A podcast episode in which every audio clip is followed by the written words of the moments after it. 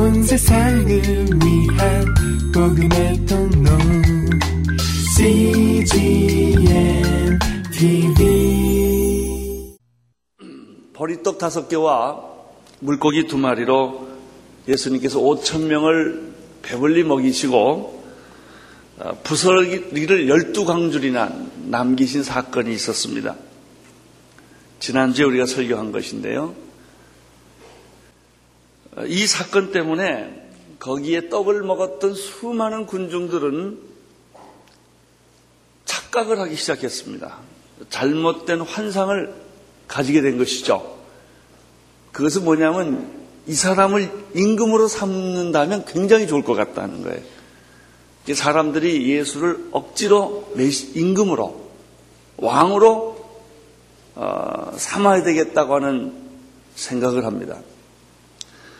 그런데 예수님은 그들의 그 생각과 동기가 못된 것 아시고 그들의 칭찬과 박수 소리와 인기에 야합을 하지를 않습니다. 15절을 보시겠습니다. 15절. 시작. 그러므로 예수께서 저희가 와서 자기를 억지로 잡아 임금 사무련 줄을 아시고 다시 산으로 떠나가시니라. 어, 마가복음에는 똑같은 기록이 있는데 6장에 조금 더 다른 표현으로 이렇게 설명하고 있습니다. 예수께서 군중들의 잘못된 생각을 아시고 즉시 제자들을 재촉하여 갈릴리 호수로 내려가게 해서 배를 타고 건너편으로 가라 이렇게 설명이 되어 있어요. 홀딱 빠졌어요. 왜냐하면 5천 명을 배불리 먹였기 때문에. 근데 예수님은 그 인기와 환호성 소리에 빠지질 않았습니다. 제자들을 급히 건너편, 건너편으로 가도록 해주신 것입니다. 그 예수님은 군중을 해산시켰습니다. 그리고 본인은 산으로 올라가셨습니다. 우리가 성경을 보면 예수님은 큰 기적을 베풀 때, 인기가 집중될 때, 언제나 산으로 올라가셔서 조용히 기도하시는 모습을 발견하게 됩니다. 예수님은 기적은 베푸십니다. 그러나 그 기적의 인기 안에는 머물지 않으십니다. 그는 위기 때마다 위기라고 하는 것은 자기가 공격받을 때도 위기지만 자기가 높이 드러났을 때도 위기입니다. 돈이 많이 벌리면 위기입니다. 여러분이 생각지도 못했던 진급을 하고 높은 자리에 영향력을 가질 때는 그게 위기입니다. 자기 관리를 못 합니다. 그리고 정신이 없어요. 잘난 줄 알고, 성공한 줄 알고. 예수님께서는 보면 그때마다 군중들을 버리고 홀로 산에 가십니다. 하나님을 만나셨고, 묵상의 시간을 가졌고, 자기를 성찰하는 그런 시간을 가짐으로 예수님은 그 위기에 빠지지 않으셨습니다. 사랑하는 성도 여러분, 여러분들이 세상에 살아가는 과정에서 높이 올라갈 때도 있고 또 떨어질 때도 있을 것입니다. 언제나 인기가 집중됐을 때, 사람들이 나에게 박수 소리를 보낼 때, 뭐가 잘 될 때, 여러분들은 예수님을 생각하셔야 합니다.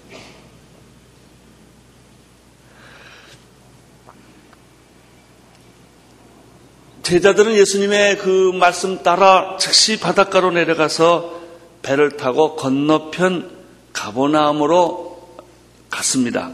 그 내용이 16절, 17절에 있습니다. 16절, 17절을 보십시오. 시작.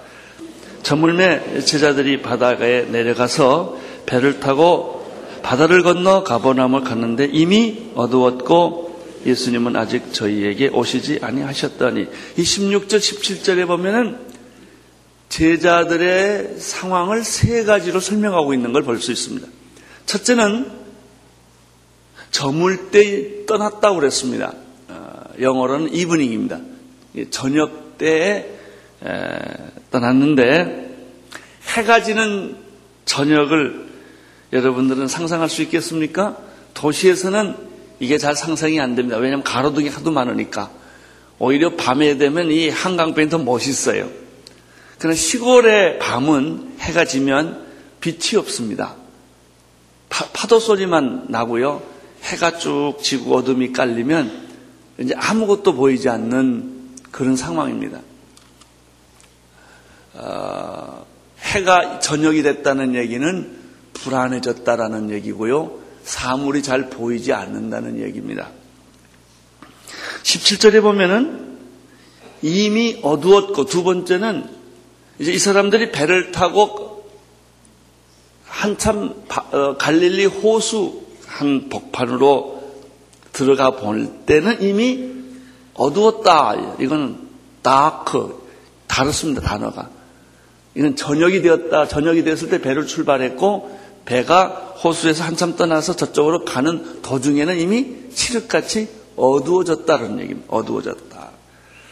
이미 어두웠고라고 하는 것이죠. 어두워지면 여러분이 불을 요구합니다. 어두워지면 자야지요. 어두워지면 앞이 안 보이기 때문에 가늠을 할 수가 없습니다.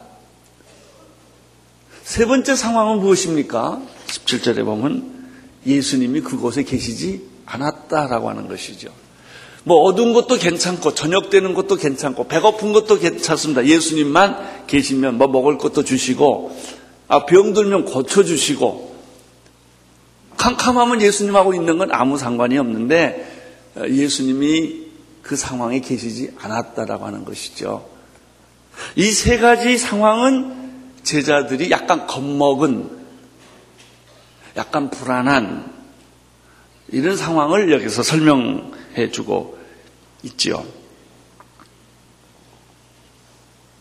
그런데 18절에 보면 설상가상이란 말이 있습니다. 그 불안한 생각을 정확하게 맞춘 사건이 또 하나 생겼는데 갑자기 생각지도 못한 큰 바람이 불었다는 것입니다. 바람이 불면 당연히 파도가 칩니다. 파도가 치면 배가 뒤흔들거립니다. 캄캄하지요? 파도가 치지요? 맞바람이 붑니다. 파도가 칩니다. 너를 아무리 적어도 배가 안 가는 겁니다. 지금 이런 상황이 18절입니다. 18절을 읽어 주십시오. 시작. 마태복음 14장의 똑같은 묘사를 좀 더 자세하게 하고 있는데요. 24절에 보면 배가 육지에서 술이나 떠나서 바람이 거스림으로 그러니까 이미 배가 떠나서 육지에서 수리를 떠난 그 자리에 도달했을 때는 어두워졌고 바람이 맞바람이 불었다는 것이죠. 바람이 거슬림으로 물결을 인하여 고난을 당하더라. 마가복음에도 똑같은 기록이 있습니다. 6장 48절에 보면 조금 더 다른 표현이 있는데 바람이 거슬림으로 제자들이 괴로워하면서 너를 쳤다라 이렇게 되어 있습니다. 이게 무슨 얘기냐면 제자리 걸음이라는 게 있습니다. 아무리 그 저도 배가 안 가는 겁니다. 여러분이 아마 그 물살이 피 내려간다 수영을 해보면 물이 이렇게 막 떠 내밀어 올 때는요, 뭐 아무리 발버둥 쳐도 가지 않고 한참 가보면 더 밀려가고 있는 걸 우리가 볼 수 있을 거예요. 그러니까 이건 뭐 아무리 노를 저어도 가지지는 않고 맞바람은 부딪히는 그런 상황을 여기서 지금 이렇게 설명하고 있죠.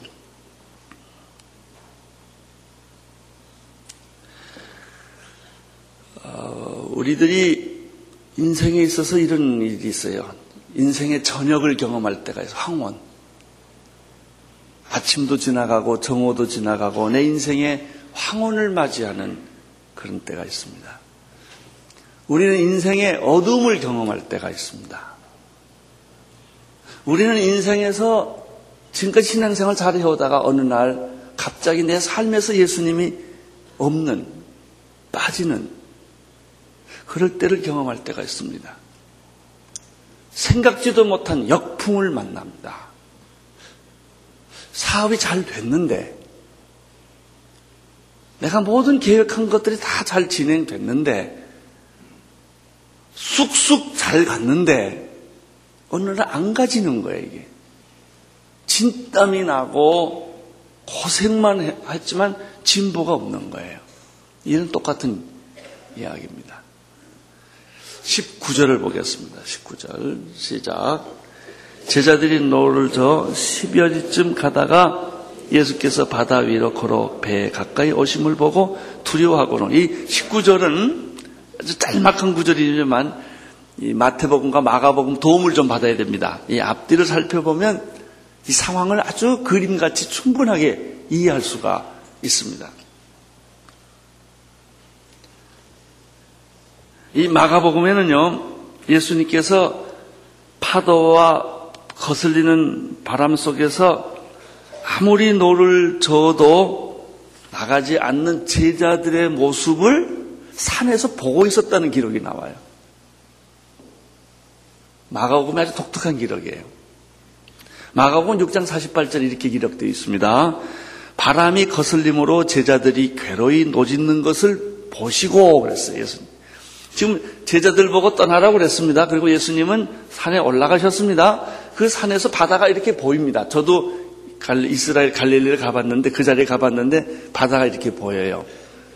거기서 풍랑을 맞고 역바람을 맞고 제자들이 깽깽대는 것을 그 산꼭대기에서 예수님이 보셨다는 거예요. 보시고 마가복음 밤 사경쯤에 이건 새벽 3시를 말합니다. 예수님이 바다 위로 가셨다는 것입니다.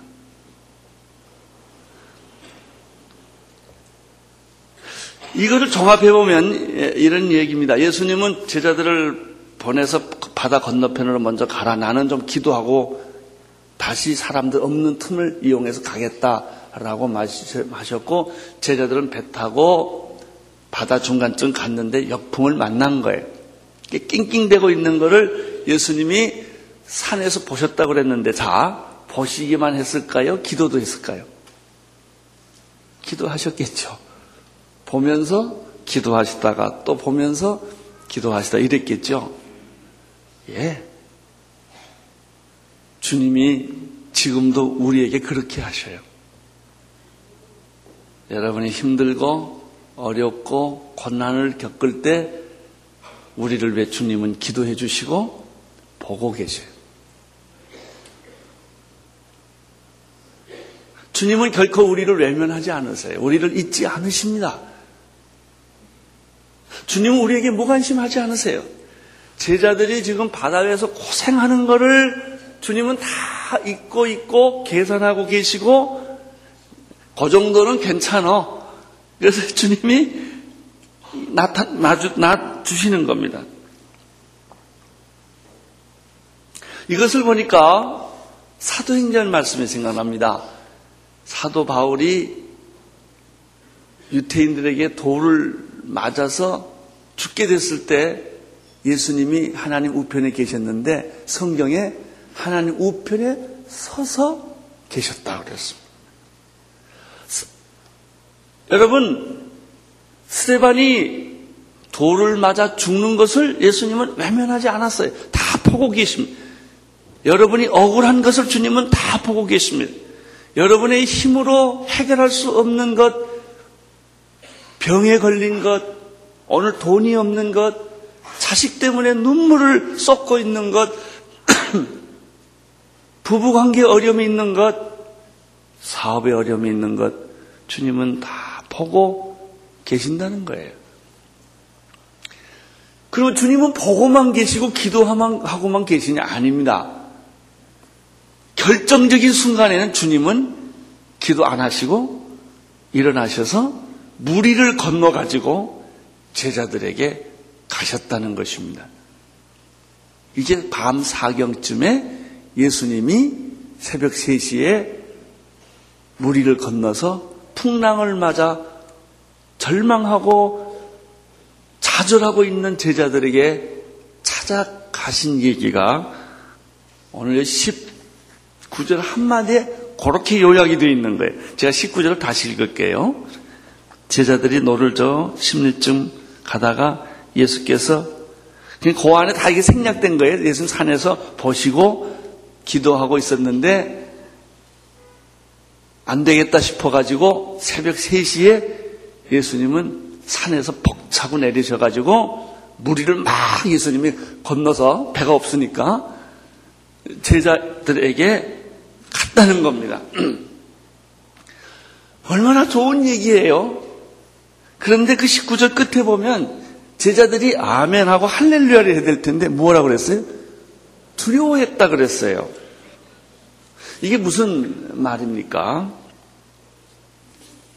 또 마태복음과 어, 마가복음을 도움을 좀 받아야 됩니다.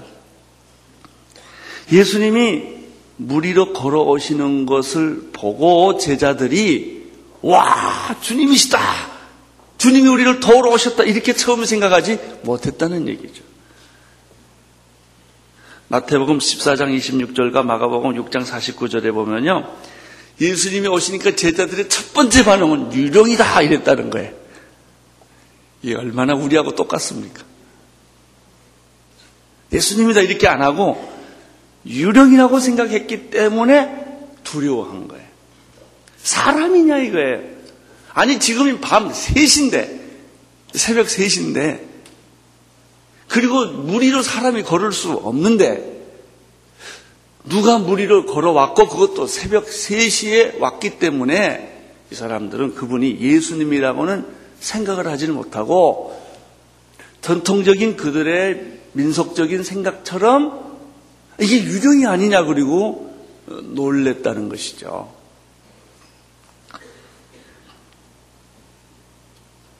그런데 조금만 더 생각을 해보면 참 재밌습니다. 어젯밤에 무슨 일이 일어났습니까?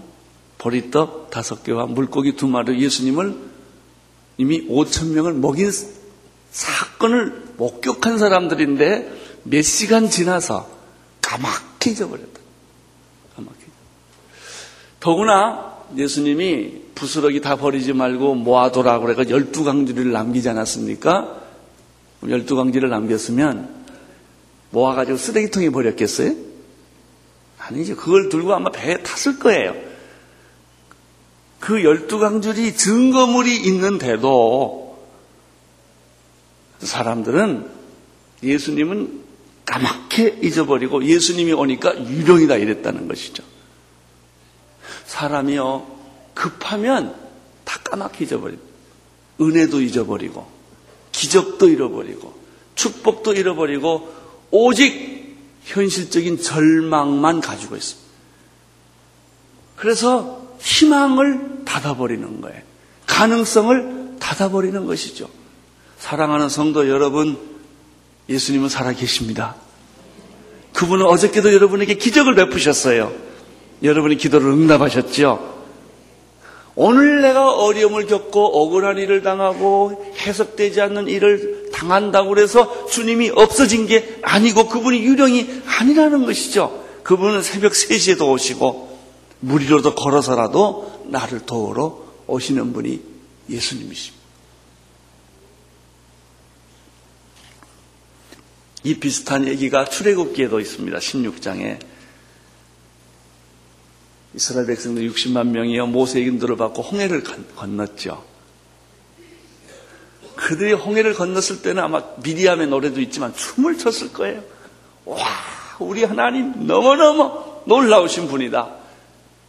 바다를 육지같이 가르시는 그를 그들이 그 홍해를 넘어갈 때 얼마나 감격하고 눈물을 흘렸겠습니까? 감격과 눈물에 속지 않게 되기를 축원합니다. 사람들은요, 자기 믿음에 자기가 도취할 때가 있어요. 그 사람들이 이스라엘 백성들이 광야 땅으로 밟은 지 얼마 되지 않았어. 먹을 게 없었어요. 그때 그 사람들은 돌변을 했습니다. 그리고 모세와 아론에게 심각하게 불평을 하고 우리 하나님이 죽일 데가 없어서 여기까지 데려와서 목말려 죽이느냐 이렇게 했습니다. 왜 엊그제 뭐가 있었는데 홍해가 갈라졌는데 그건 기억을 안 한단 말이죠. 사랑하는 성도 여러분, 위기에 부딪혔을 때 과거에 여러분에게 행하신 하나님을 기억하십시오. 여러분의 기도를 응답해 주시고 여러분을 오늘날 여기까지 있게 해주셨던 그 하나님의 신실함과 그 하나님의 사랑을 왜 잊으셨습니까? 그분은 어제나 오늘이나 영원토록 동일하신 분이십니다.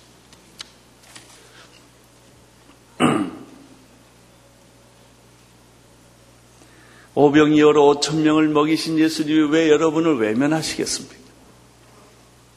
우리를 위하여 자기 아들을 아끼지 않고 주시는 이가 왜 우리를 버리시겠습니까?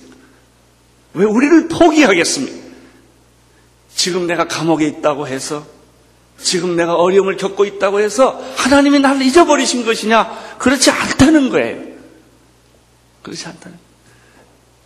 그분은 다 생각이 있어서 기다리고 있는 거예요. 하나님이 능력이 없어서 기적을 베푸지 않으시는 것이 아니라 하나님은 하나님의 시간을 기다리고 있는 거예요. 하나님이 중요하다고 생각하시면 새벽 3시에도 오시고 무리를 걸어서라도 오십니다. 그분이 우리의 하나님이십니다. 그분이 여러분의 주님이십니다.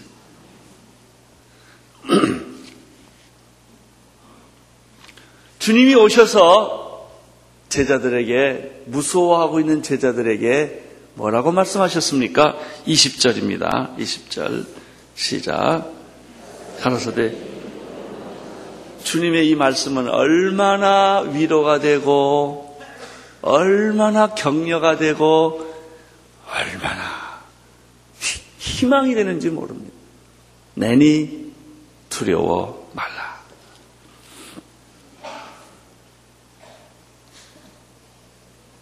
당신이 어떤 허물과 실수가 있다 할지라도 해석되지 않는 환경에 어려움이 있다 할지라도 그것과 상관없이 주님은 우리를 구하러 오십니다. 우리를 축복해 주십니다.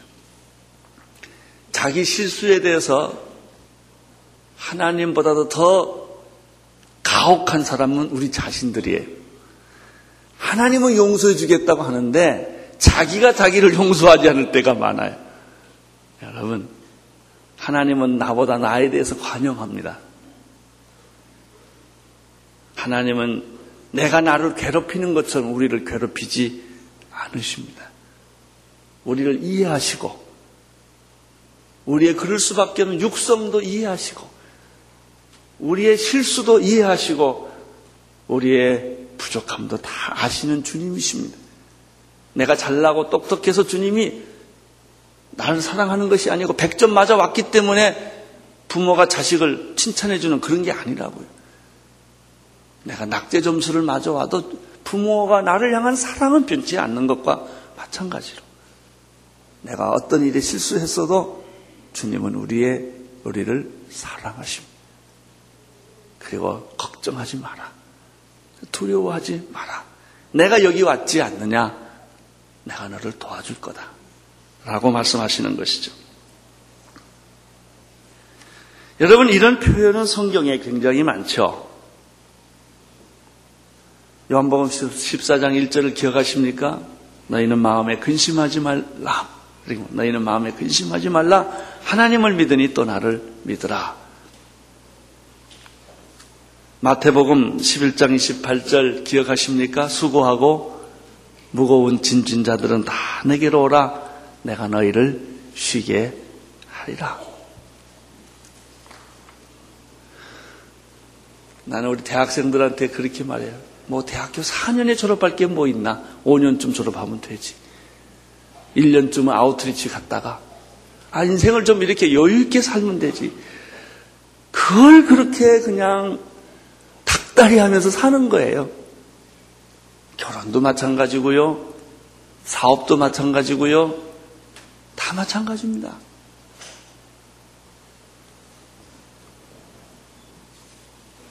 예수님은 병든 자를 만나시면 조건 없이 네 병이 낫다고 그랬고 네 죄가 사함받았다고 그랬어요. 조건 안 거셨고 대가를 요구하지 않으셨습니다. 내가 교회 잘 나가면 새벽 기도 가면 고쳐주겠다 이런 말씀 안 하셨고요. 11조 하면 고쳐주겠다 이런 말씀 안 하셨어요. 예수님은 사랑을 조건 없이 베풀어 주셨습니다. 이 마태복음 14장에 보면 오늘 본문에는 없지만 곧, 곧 바로 그때 일어났던 사건 하나를 마태복음에는 더 기록하고 있습니다. 오늘 요한복음에는 그 기록이 빠져 있는데요. 그렇게 예수님이 물 위로 걸어오시니까 제자들이나 베드로가 유정이다. 그리고 굉장히 놀래니까 주님이 내다, 내다. 두려워 말라. 안심하라. 이렇게 얘기를 했죠. 베드로가 뭐라고 그랬죠? 순간적으로 주여 만일 당신이 주시어든 나를 명하사 무리로 걷게 해 주십시오. 이렇게 말합니다. 주님은 따지거나 뭐 그러지 않으세요. 그냥 오라 그랬어요. 우리는 한번 오라 그러려 뭐너 앞으로 말 잘 들어 뭐 이러고 다몇 가지 말하고 난 다음에 이제 오라 그러지만 주님은 그냥 오라 오라 올라오라고 베드로가 무리를 올라갔습니다. 30절에 보면 베드로가 올라갔는데 30절이 재밌어요. 그 마태복음에 보면 무리로 올라가서 걷는데 거세게 부는 바람을 보는 순간 그렇게 되어 있어요. 바람을 느끼는 순간에 베드로가 물 위에 다시 빠진 물 속으로. 물 속에 빠지니까 베드로가 급한 김에 소리를 질러서 주여 나를 구원해 주십시오라고 말합니다. 이때 예수님께서 또 설교 한바탕 하시고 손을 잡는 게 아니고 손을 잡고 건져 주시면서 믿음이 적은 자여 어찌하여 의심하느냐. 그리고 이제 베드로를 데리고 배에 다시 올라갔다는 얘기입니다. 저는 여기서 또 재밌는 사진 하나 발견합니다. 누구든지 예수님이든지 베드로든지 사람은요 물 위에서는 못 삽니다. 물 위에 잠깐 떠 있는 건 괜찮아요. 어, 기적은요 계속되면 자연이에요. 여러분 우리는 그 뭐 사실 지구가 도는 거지 해가 동쪽에서 뜨는데 이상한 뭘 해가 서쪽에서 뜨겠네 그런다고요? 해가 매일 서쪽에서 뜨면 하나도 이상한 거 아니에요. 기적은 한두 번 일어나니까 기적이지. 사실 자연은 모든 게 기적이에요. 예수님이 배 위로 올라갔다는 말에 나는 얼마나 안심이 되는지 몰라요. 만약에 베드로 보고 물 위에서 계속 살자 그랬으면 어떡할 뻔했어요. 신앙은 물 위에 걷는 일 있지만 물 위에 사는 게 아니고 땅에 사는 겁니다. 그리고 배 위에 있는 겁니다.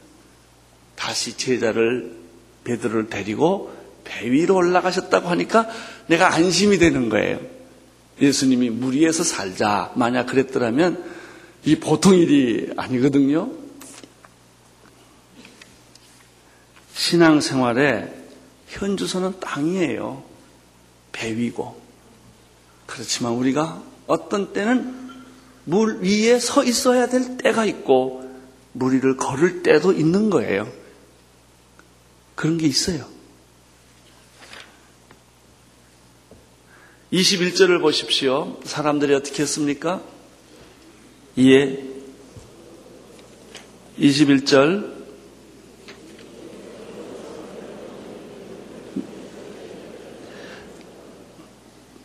기뻐서 배로 영접하니 배는 곧 저희의 가려던 땅으로 가게 되었다. 다 모든 게 이제 정상으로 가게 됐고 또 파도도 정상으로 돌아왔고 바람도 불지 않는 상황으로 돌아오게 된 것입니다. 오늘 우리는 이 짤막한 사건, 무리로 예수님이 걸으시는 사건을 통해서 몇 가지 배우는 게 있습니다.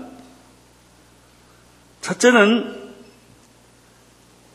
생각지도 못한 인생의 풍랑과 파도는 있는 법이다라고 하는 거예요. 예수님의 제자들에게도 있고요. 믿음 좋다고 없는 게 아닙니다. 기도 많이 했다고 위기가 안 오는 게 아니라는 것입니다. 누구에게든지 올 수 있어요. 예수님에게도 많이 왔지요.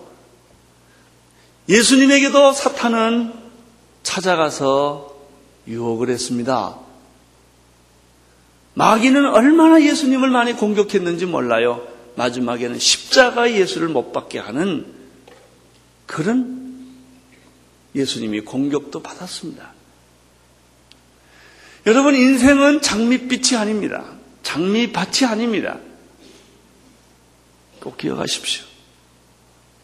때로는 내 자녀가 병들 수도 있고, 때로는 내가 감당할 수 없는 모든 게 다 돼 있는데, 내 인생에 암이 있을 수도 있고, 정말 남, 남, 다른 사람에게 이야기하기 어려운 그런 일들이 인생의 골목골목마다 있다는 거예요. 그랬을 때 여러분들 하나님이 나한테 왜 이러시냐 이렇게 말하지 않으셔야 합니다. 비가 오는 거를 하나님 왜 비 오느냐 이렇게 말하면 안 되지요. 여러분 비 안 오게 할까요? 괜찮아요? 안 되지요. 햇빛은 조, 좋아요. 그러나 햇빛이 계속 내려쬐리면 뭐가 돼요? 사막이 되지요. 우리 인생에는 겨울도 있고, 우리 인생에는 고난도 있고, 우리 인생에는 눈물도 있고, 우리 인생에는 한숨도 있는 거예요. 그럼 예수 믿는 사람에겐 없느냐? 아니에요. 꼭 그 착각하지 마십시오. 햇빛을 하나님이 선인이나 악인에게 주시듯이 인생의 고난은 누구에게든지 다 있는 법이요. 계획된 고난도 있지만 계획되지 않는 고난도 있다는 사실을 우리는 여기서 배워야 합니다. 두 번째입니다. 그럼 우리가 고난을 겪을 때 예수님은 우리를 외면하시느냐? 그렇지 않다는 것이죠. 고난이 깊을수록 하나님은 가까이 계십니다. 여러분의 자녀가 건강하면 적당히 놔두지만 심각하게 아프면 부모님은 자녀 곁을 못 떠납니다.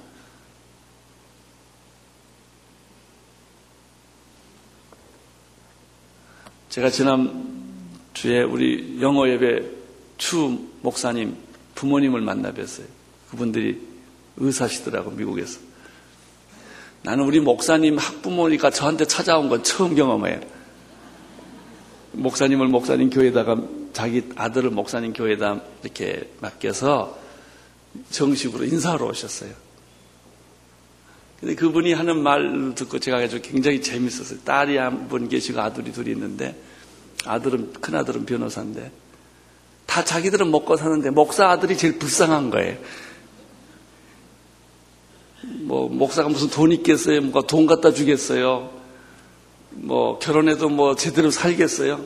그러니까 이 부모님들은 온통 이 막내 목사 아들 된데 아들한테 관심이 있는 거예요 이렇게 뭐 돈 있으면 그 아들 갖다 주려고 그리고 뭐 이러시는 것 같더라고요 표정을 가만 보니까 그래서 저희 저한테까지 와서 같이 밥을 먹었어요 그래요 여러분 부모는 그런 겁니다. 더 약한 아들에게 관심 있는 거예요. 하나님도 마찬가지예요. 여러분이 어렵고 힘들 때 여러분 하나님이 저주하고 여러분을 버려서 그런 게 아니고 그때도 하나님이 가까이 계시다는 사실을 꼭 기억하십시오. 세 번째입니다. 예수님은 결정적인 시간에 나타나신다. 그러니까 지금 안 나타나신 것은 무슨 뜻입니까? 괜찮다. 그리고 너 혼자 해볼 만 하다. 그래서 놔두시는 거예요. 당신의 혼자 힘으로, 개인의 힘으로 이제는 희망이 없을 때는 누가 나타나시냐면 주님이 나타나십니다. 여러분, 우리의 기도의 문제가 뭐냐면 내가 나에게 좌절하지 않았다는 것이죠. 아직도 내 힘으로 뭔가 해보려고 하기 때문에 주님이 기다리고 계시는 것이죠. 주님은 새벽 3시에도 오시고 무리를 걸어서라도 오십니다. 할렐루야. 예? 시간을 주님은 안 따지시고요. 여러분이 숨 넘어가는 순간에도 주님이 오실 수가 있고요. 예수님은 초자연적인 방법으로도 일을 만드시는 분이시다 하는 것입니다. 네 번째 여기서 생각하는 메시지가 또 있습니다. 예수님은 언제든지 기적을 베풀 수 있다라고 하는 거죠. 그리고 예수님만 기적을 베푸시는 것이 아니라 베드로도 무리를 걷게 하신 걸 보면 우리들에게도 기적을 누리게 해 주신다 하는 것입니다. 예수님은 우리와 같은 인간이지만 우리 이상의 하나님의 하나님이십니다. 그러므로 예수님에게 기도하는 것을 쉬지 마시고 예수님에게 기대는 것을 포기하지 마십시오. 사람은 실망할지라도 주님은 여러분을 실망하게 하지 않습니다.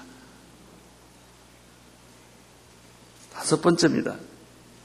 마지막으로 예수님은 기적을 베푸시지만 기적 안에 머물지 아니하시고 일상적인 생활로 돌아오시는 분이시다 하는 거예요. 우리가 은혜 받으면 기적에서만 살라고 그래요. 불러 불러 불러 아멘 할렐루야 그럼 맨날 산에만 가고 그러면 여러분 집에 있는 애들이 굶어요. 그걸 주님이 그걸 원하지 않으신 거예요. 내가 살고 있는 직장, 내가 살고 있는 가정, 내가 책임 맡고 있는 그것을 주님은 버리지 않으신단 말이죠. 우리는 자칫 잘못하면 신앙을 너무 기적으로만 해석을 하고 초자연적인 축복만 축복이라고 생각하는 것이죠. 하나님이 공기를 주시고 태양을 주시고 때를 따라 비를 주시고 이런 것은 우리는 너무 감사하는 걸 다 잊어버리고 사는 거죠. 생각해 보십시오.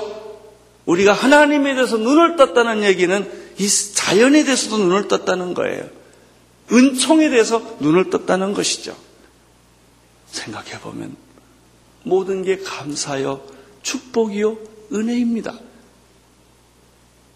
그래서 내가 그 은혜의 삶 속에서 좀 부족했을 때 하나님은 특별히 기적을 베풀어서 다시 은혜에 들어가게 해주시는 것이죠. 여러분 혹시 시계와 톱밥 얘기를 들어보셨습니까? 어느 집안에 톱밥이 많이 있는 것에서 그 놀이를 하는데 참 재밌게 놀다가 아주 그 귀한 시계를 잃어버렸어요. 그 톱밥이 하도 많아서 시계를 아무리 찾아봐도 시계를 찾을 수가 없는 거예요. 그래서 그 시계 잃어버린 사람, 내 시계만 찾아주면 내가 하여튼 후사하겠다, 상을 주겠다고. 그래서 많은 사람이 칼쿠리를 가지고 쑤셔보고 뭐 해서 시계를 찾는데 못 찾았어요. 점심때가 돼서 사람들 일단 잠깐 쉬러 밖에 나갔는데 거기에 어린 꼬마 하나가 그 사람 떠난 후에 들어가서 금방 시계를 찾아왔어요. 너는 어떻게 시계를 찾았니? 그랬더니 그 간단하지요. 가만히 톱밥에다 귀를 대고 들어보니까 어디선가 째깍째깍 소리 나는 걸 찾았다는 거예요. 여러분 자꾸 휘젓고 다니면 아무것도 안 보여요. 가만히 귀를 기울이면 하나님의 음성에 귀를 기울이면 들립니다. 그리고 예비하신 축복이 임할 줄로 믿습니다. 온 세상을 위한 복음의 통로 CGM TV